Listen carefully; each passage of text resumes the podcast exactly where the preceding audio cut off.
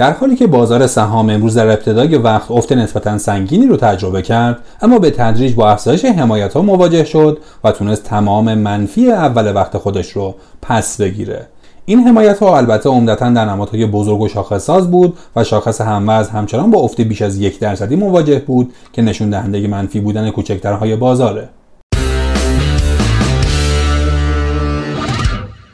171 اُمین قسمت پادکست بورس پلاس رو تو روز سه شنبه سی‌ام دی ماه 99 میشنوید ما تو این پادکست اتفاقات روزانه بازار سرمایه ایران رو بررسی می‌کنیم شاخص کل امروز با افزایش بسیار جزئی مواجه شد و به رقم 1 میلیون 150 هزار واحدی رسید.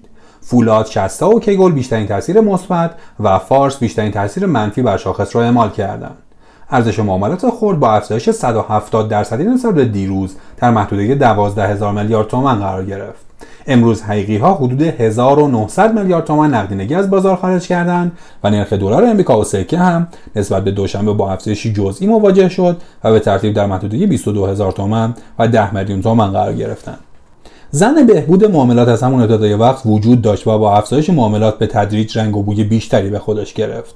البته تشدید عرضه ها به خصوص در نیمه های وقت این ذهنیت رو ایجاد کرد که مثبت ها موقتیه اما نهایتا بازار سهام تونست بر این عرضه ها فائق بشه و مثبت بسته شد البته از بازار که یک هفته مداوم با صف فروش و کاهش قیمت ها همراه بود انتظار بیش از این هم وجود نداشت و باید حق داد که بسیاری از سرمایه گذاران همچنان مثبت ها رو فرصتی برای خروج ارزیابی کنند اما یه نکته مهم که در بازار مطرحه اینه که علیرغم این های پی در پی بازار در صفهای فروش قفل نشد و راه برای فروش سهام باز بود و این بخشی از ثمره مثبت بازارگردانی سهام بود.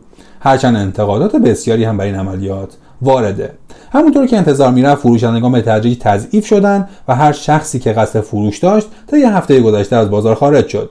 اعتمادسازی و بازگشت این افراد به بازار کار بسیار دشواریه و بسیاری از سرمایه گذاران خرد با ریزش های اخیر عطای این بازار رو به لقایش بخشیدن. همین رفتار جمعی باعث شد که تقاضا در بازار فعلا قوی نباشه و بسیاری همچنان نظارهگر باشند هنوز برای برگشت بازار به روند سعودی نیاز به کفسازی و معاملات بیشتریه. همونطور که انتظار می‌رفت برگشت نرخ ارز از محدوده های کف 21 تا 22 هزار تومانی رو شاهد بودیم که در ادامه می‌تونه نقش متعادل کننده مهمتری برای بازار ایفا کنه. البته افزایش شدید انتقادات و اعتراضات علنی سرمایه گذاران که به تجمعاتی هم منجر شد تلنگری اساسی به رگولاتوری بازار سهام برای بهبود فرآیند معاملات بود. مشکلات بازار بیش از هر چیز به نقش دولت در اون برمیگرده. گزارشی که از فروش حقوقی ها و نهادهای وابسته به دولت استخراج شده و در اختیار مجلس قرار گرفته و نسخه ای از اون منتشر شده نشون میده که بازار سهام آماج ارزهای سهمگین حقوقی ها و دولتی ها قرار گرفته. مبالغی که فروش رفته بود اعدادی بین 70 تا 100 هزار میلیارد تومن را نشون میده که بسیار تعمل برانگیزه. بنابراین زن تبلیغ سوء سرمایه گذاری در بورس برای نوسانگیری از مردم بیش از پیش محتمل شده.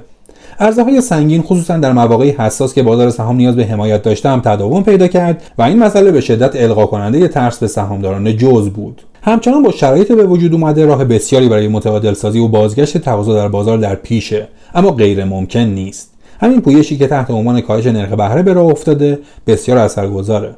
بازار باید با متغیرهای بنیادی اثرگذار تقویت بشه تا بتونه با تقاضای ماندگاری همراه بشه.